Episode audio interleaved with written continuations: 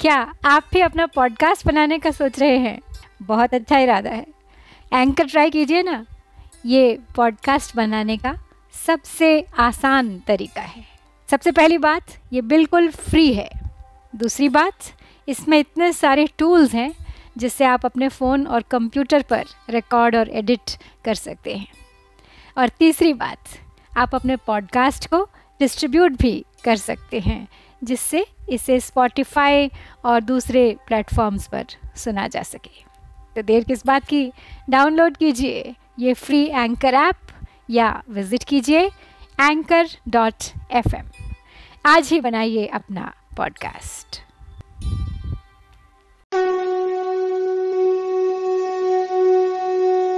जय श्री कृष्ण।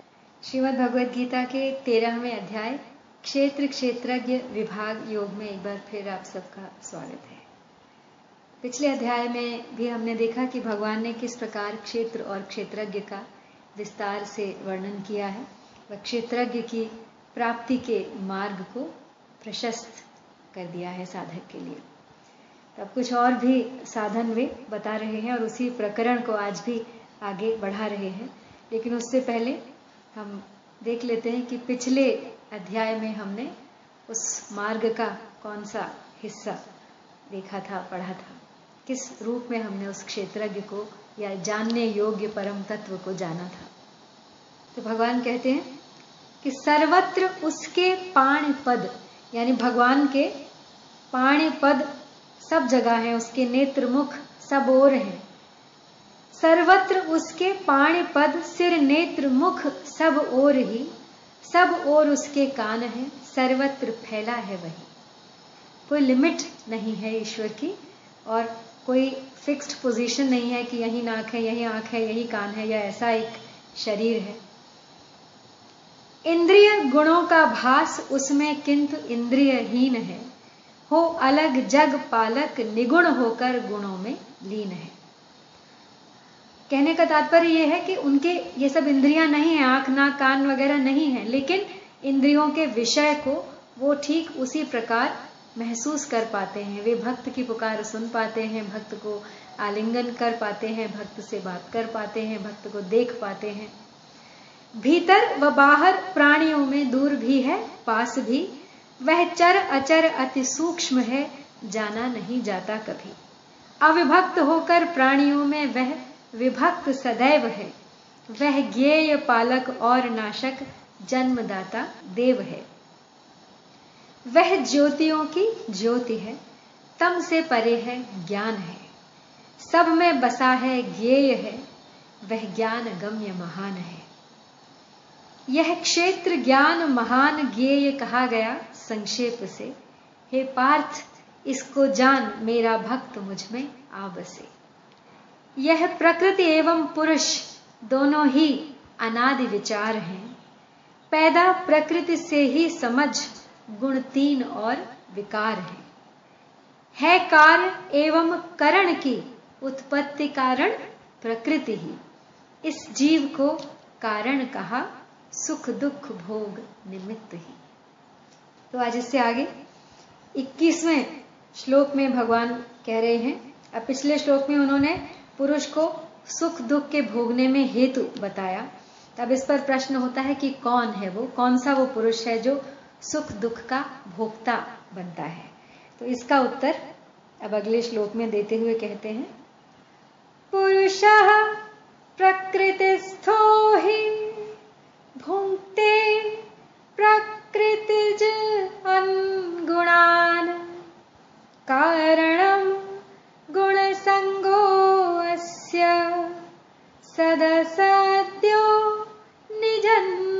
निजन्मसु यानी प्रकृतिस्थ प्रकृति में स्थित पुरुष ही प्रकृति जन्य गुणों का भोक्ता बनता है और गुणों का संग ही इसके ऊंच नीच योनियों में जन्म लेने का कारण बनता है।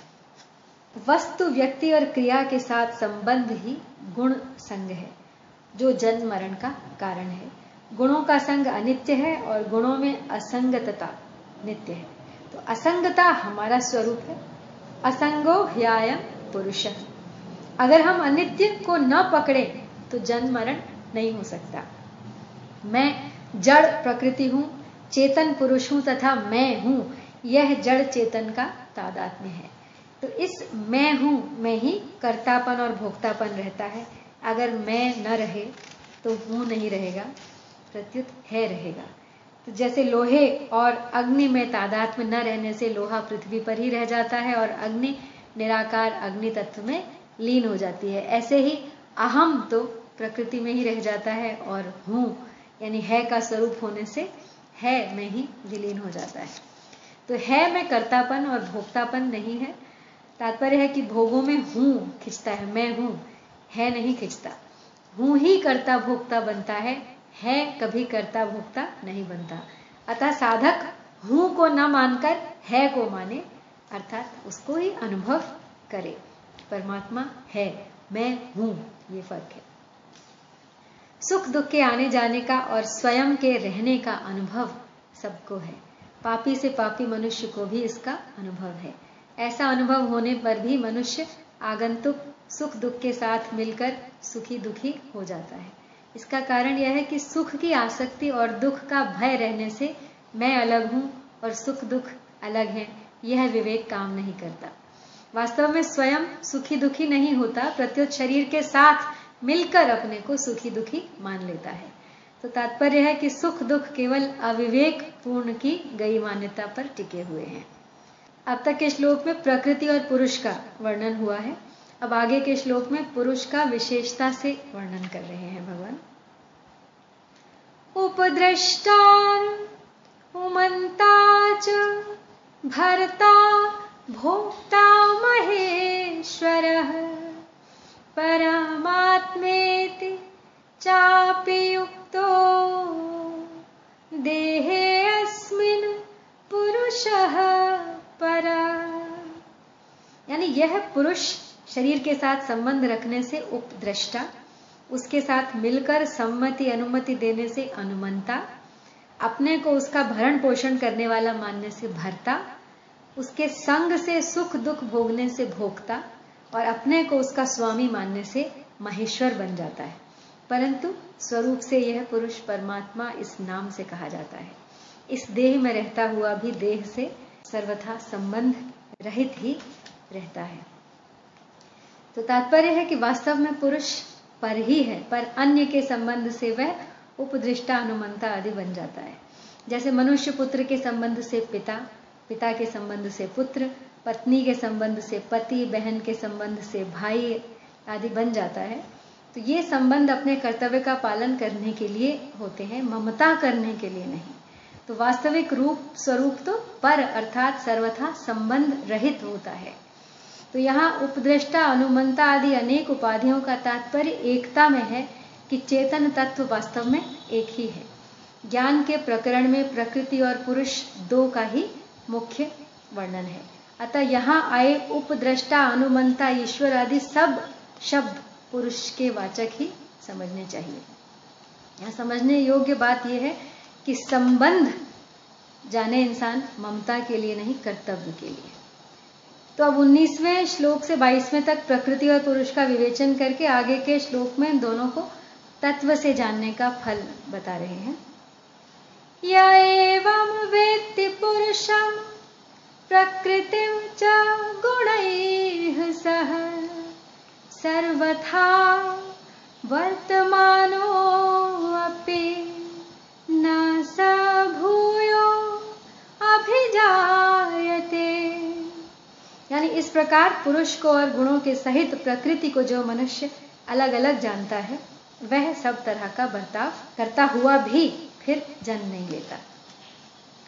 मुक्त हो जाता है। पूर्व श्लोक में आए, देहे अस्मिन पुरुष परह की व्याख्या इस श्लोक में की गई है, कि जिसका विवेक जागृत हो गया है, अर्थात यह अनुभव में आ गया है कि वह अपने वर्ण आश्रम के अनुसार सब कर्म करते हुए भी निर्लिप्त रह सकता है। वास्तव में मनुष्य मात्र का स्वरूप निर्लिप्त ही है, पर गुणों के संग से वह लिप्त हो जाता है और बार बार जन्मता मरता है। तो गुणों का संबंध प्रकृति के साथ है, पुरुष के साथ नहीं। तो तात्पर्य यही है कि वह आसक्त मनुष्य की तरह सब बर्ताव करता हुआ भी निर्विकार रहता है। न स भूयो अभिजायते, यानी जैसे छाछ से निकला हुआ मक्खन पुनः छाछ में मिलकर दही नहीं बनता। ऐसे ही प्रकृति जन्य गुणों से संबंध विच्छेद होने पर मनुष्य पुनः गुणों से नहीं बनता। उसकी ब्रह्म से सधर्मता हो जाती है, अर्थात जैसे ब्रह्म का जन्म मरण नहीं होता, ऐसे ही उसका भी जन्म मरण नहीं होता। तो सर्वथा वर्तमानो अपनी योगी मई वर्तते, और यहाँ आया है इन पदों में प्रेम की प्राप्ति है और न भूयो अभिजायते में बोध की प्राप्ति है। तो प्रेम और बोध दोनों में ही गुणों का संग नहीं रहता।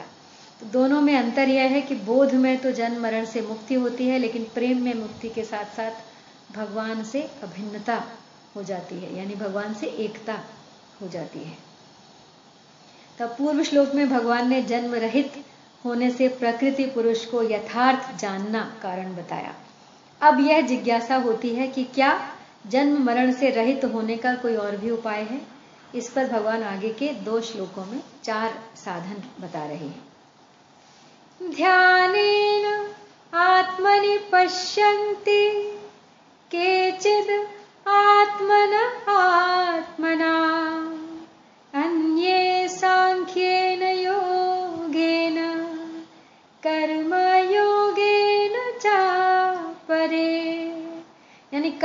मनुष्य ध्यान योग के द्वारा, कई सांख्य योग के द्वारा और कई कर्म योग के द्वारा अपने आप से अपने आप में परमात्म तत्व का अनुभव करते हैं।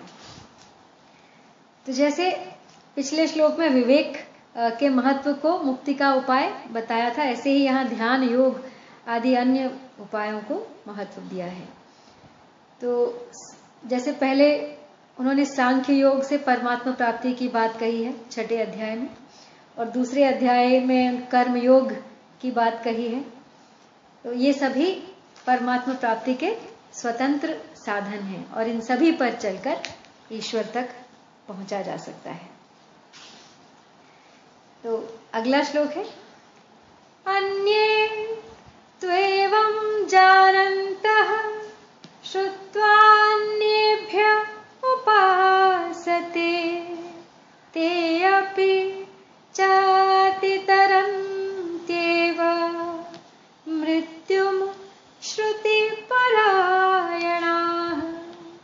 यानी दूसरे मनुष्य इस प्रकार ध्यान योग, सांख्य योग, कर्म योग आदि साधनों को नहीं जानते, पर दूसरों से जीवन मुक्त महापुरुषों से सुनकर उनकी उपासना करते हैं।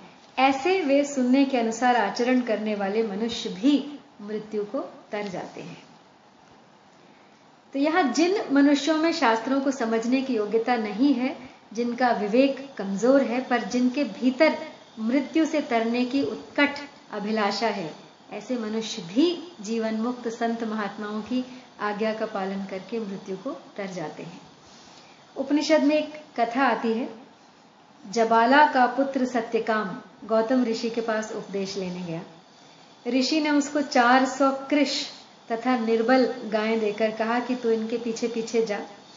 तो सत्यकाम ने उत्साहपूर्वक कहा कि इनकी संख्या एक हज़ार होने पर ही मैं वापस आऊँगा। ऐसा कहकर वह उन गायों को वन में ले गया और वहाँ उनका पालन पोषण करने लगा। बहुत वर्ष बीतने पर जब उनकी संख्या एक हज़ार हो गई, तब एक सांड ने उससे कहा कि हमारी संख्या एक हज़ार हो गई है।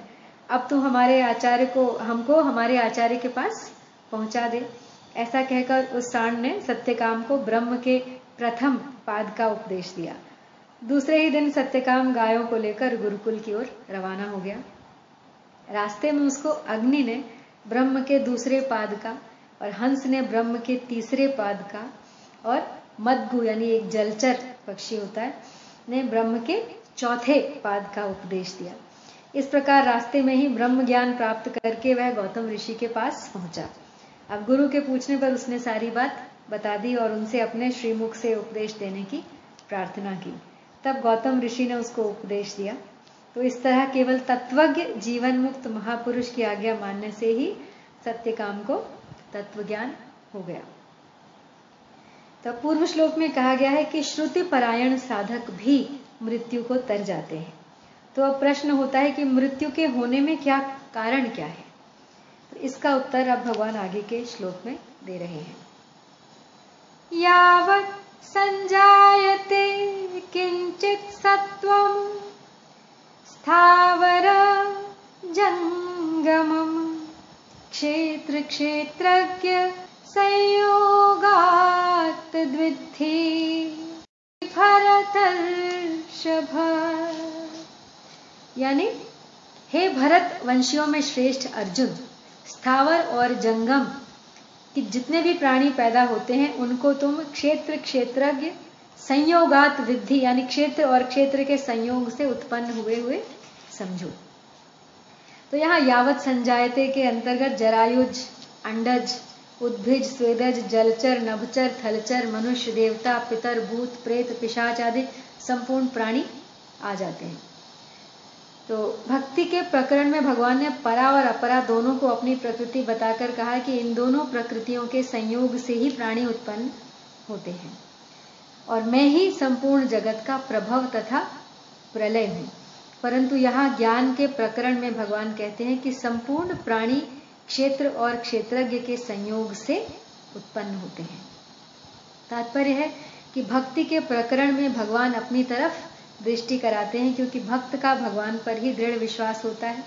उसके साधन और साध्य दोनों भगवान ही होते हैं, परंतु ज्ञान में भगवान क्षेत्रज्ञ स्वरूप की ओर दृष्टि कराते हैं कि क्षेत्र के साथ तादात्म्य करने के कारण ही वह जन्म मृत्यु रूप बंधन में पड़ा है।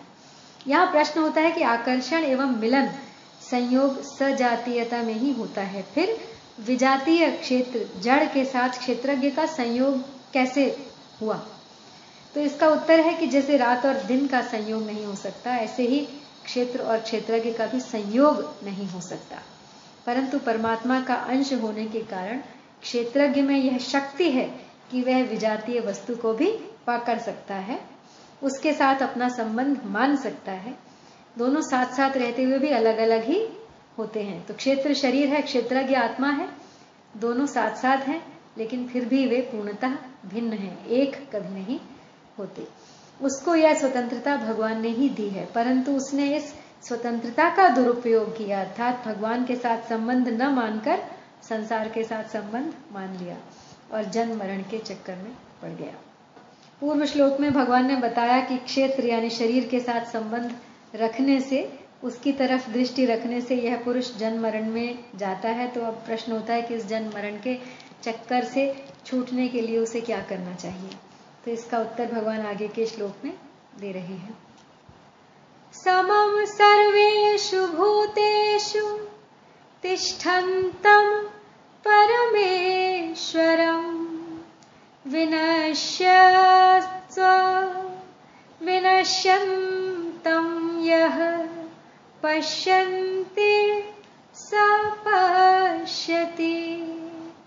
यानी जो नष्ट होते हुए संपूर्ण प्राणियों में परमेश्वर को नाश रहित और सम रूप से स्थित देखता है, वही वास्तव में राही, या वही वास्तव में भगवान को सही रूप से देखता है। तो जैसे आकाश में कभी सूर्य का प्रकाश फैल जाता है, कभी अंधेरा छा जाता है, कभी धुआँ छा जाता है, कभी काले काले बादल छा जाते हैं, कभी बिजली चमकती है, कभी वर्षा होती है, कभी ओले गिरते हैं, तरह तरह के शब्द होते हैं, गर्जना होती है, लेकिन आकाश में कोई फ़र्क नहीं पड़ता, वह ज्यो का त्यों निर्लिप्त निर्विकार रहता है। ऐसे ही सर्वत्र परिपूर्ण सत्ता में कभी महासर्ग और महाप्रलय होता है, कभी सर्ग और प्रलय होता है, कभी जन्म और मृत्यु होती है, कभी अकाल पड़ता है, कभी बाढ़ आती है, कभी भूचाल आता है कभी घमासान युद्ध होता है, परंतु सत्ता में कोई फ़र्क नहीं पड़ता। कितनी ही उथल पुथल हो जाए, पर सत्ता जो कि त्यों निर्लिप्त, निर्विकार रहती है। यह निर्विकारिता स्वाभाविक है, जबकि विकार संग जो है वो कृत्रिम है, माना हुआ है। तो बद्ध हो या मुक्त, पापी हो या धर्मात्मा, यह निर्विकार सत्ता दोनों में समान रूप से स्थित है। अब जैसे गंगा जी निरंतर बहती रहती है, पर जिसके ऊपर बहती है, वह आधारशिला जो की त्यों स्थिर रहती है। गंगा जी का जल कभी स्वच्छ होता है, कभी मटमैला होता है, कभी जल कम होता है, कभी बाढ़ आती है, कभी तपे पहाड़ पर वर्षा होने से जल गर्म हो जाता है, कभी ठंडा हो जाता है, कभी तेज प्रवाह के कारण जल आवाज़ करने लगता है, कभी शांत हो जाता है। परंतु आधारशिला ज्यों की त्यों रहती है, उसमें कभी कोई फ़र्क नहीं पड़ता।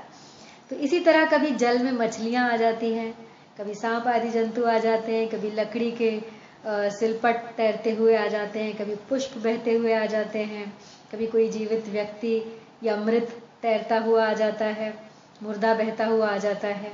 तो ये सब तो आकार आते हैं, चले जाते हैं, पर आधारशिला ज्यो की त्यों अचल और निर्विकार रहती है। ऐसे ही संपूर्ण देश, काल, वस्तु, व्यक्ति, क्रिया, अवस्था, परिस्थिति, घटना आदि निरंतर बह रही है, पर स्वयं चिन्मय सत्ता ज्यों का त्यों अचल रहता है।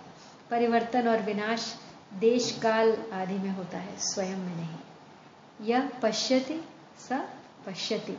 यानी जो आत्मा को करता देखता है, वह दुर्मति ठीक नहीं देखता। अब भगवान नष्ट होने वाले संपूर्ण प्राणियों में अविनाशी परमात्मा को देखने का फल बताते हैं। लेकिन उसको हम पढ़ेंगे कल। तब तक के लिए आपसे विदा जय श्री कृष्ण।